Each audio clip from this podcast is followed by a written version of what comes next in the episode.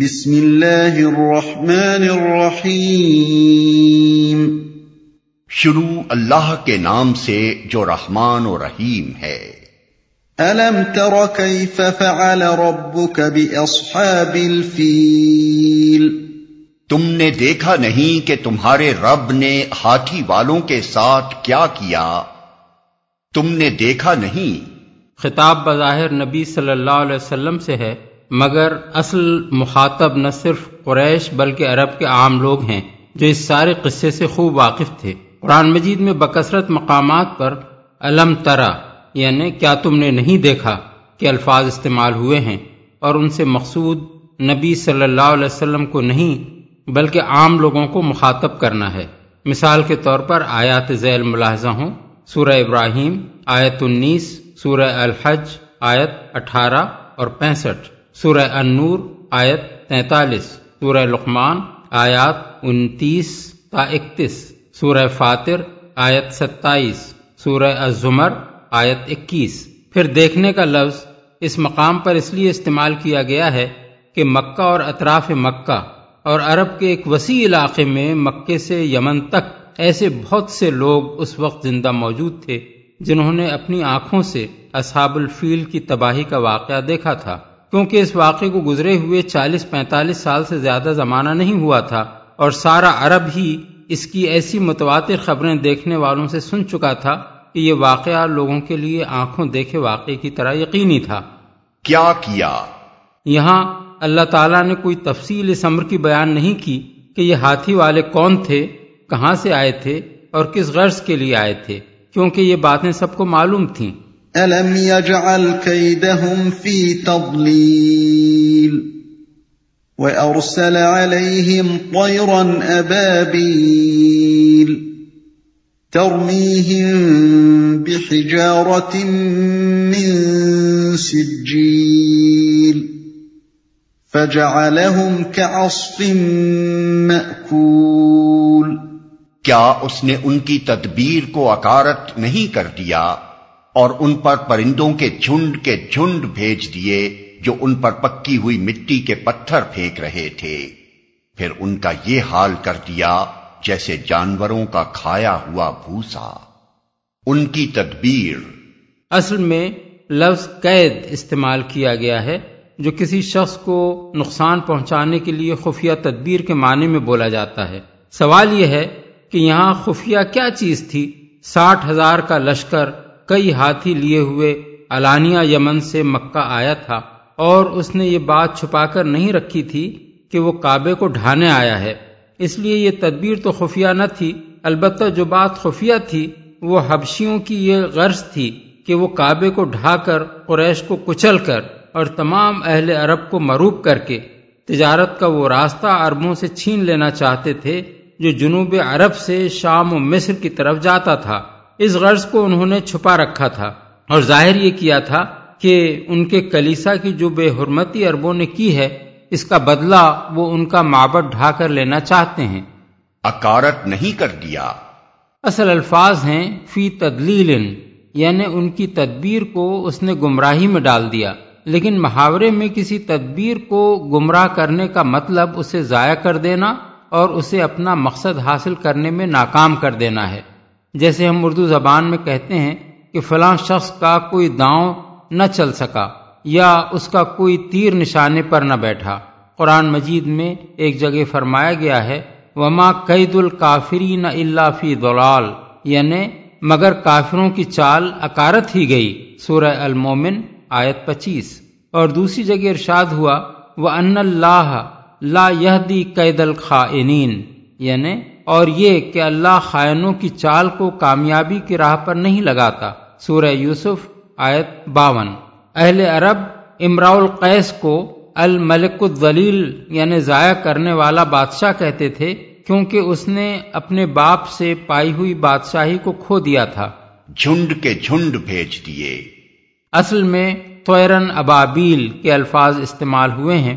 اردو زبان میں چونکہ ابابیل ایک خاص قسم کے پرندے کو کہتے ہیں، اس لیے ہمارے ہاں لوگ عام طور پر یہ سمجھتے ہیں کہ ابرہا کی فوج پر ابابیلیں بھیجی گئی تھیں، لیکن عربی زبان میں ابابیل کے معنی ہیں بہت سے متفرق گروہ جو پے در پے مختلف سمتوں سے آئیں، خواہ وہ آدمیوں کے ہوں یا جانوروں کے۔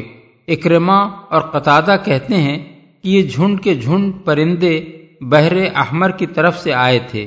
سعید بن جبیر اور اکرمہ کہتے ہیں کہ اس طرح کے پرندے نہ پہلے کبھی دیکھے گئے تھے نہ بعد میں دیکھے گئے۔ یہ نہ نجد کے پرندے تھے نہ حجاز کے، اور نہ تہامہ یعنی حجاز اور بحر احمر کے درمیان ساحلی علاقے کے۔ ابن عباس کہتے ہیں کہ ان کی چونچیں پرندوں جیسی تھیں اور پنجے کتے جیسے۔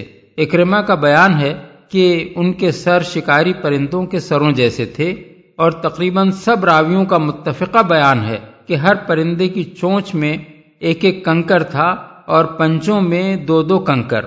مکہ کے بعض لوگوں کے پاس یہ کنکر ایک مدت تک محفوظ رہے، چنانچہ ابو نعیم نے نوفل بن ابی معاویہ کا بیان نقل کیا ہے کہ میں نے وہ کنکر دیکھے ہیں جو اصحاب الفیل پر پھینکے گئے تھے، وہ مٹر کے چھوٹے دانے کے برابر سیاہی مائل سرخ تھے۔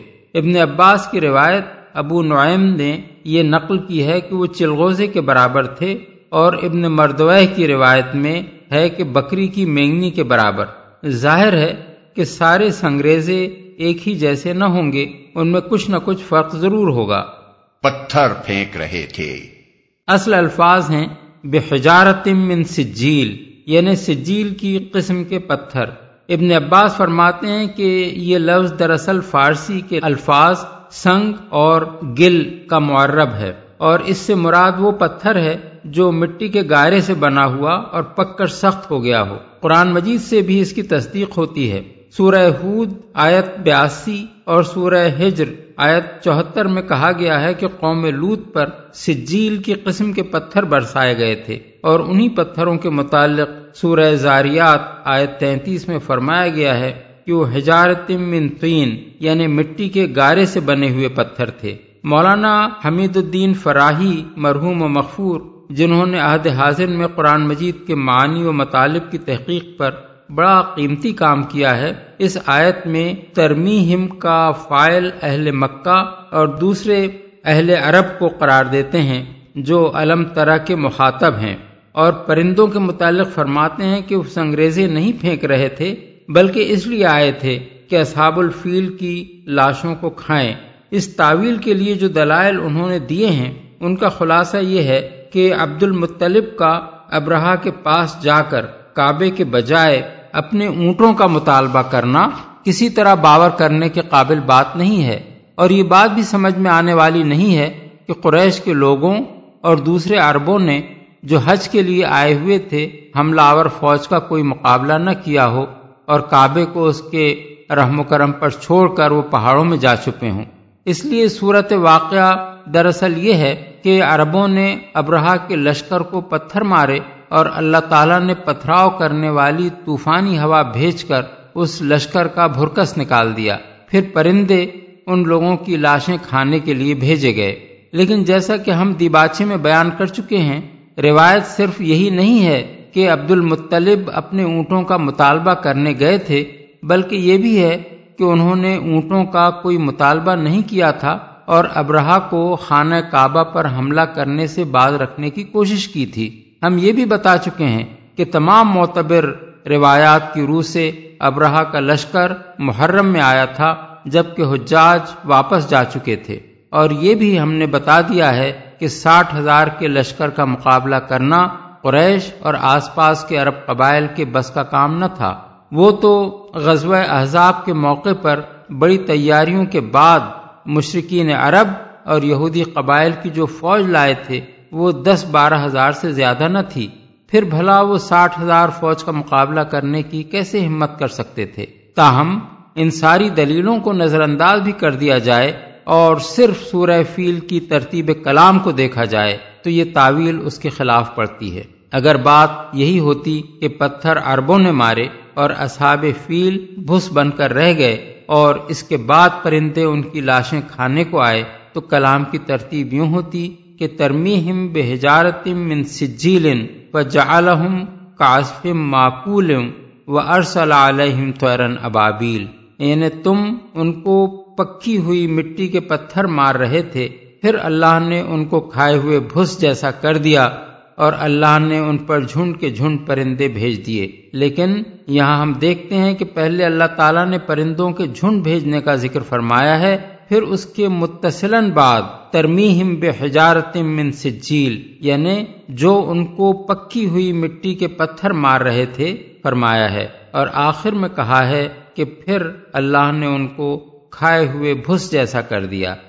کھایا ہوا بھوسا۔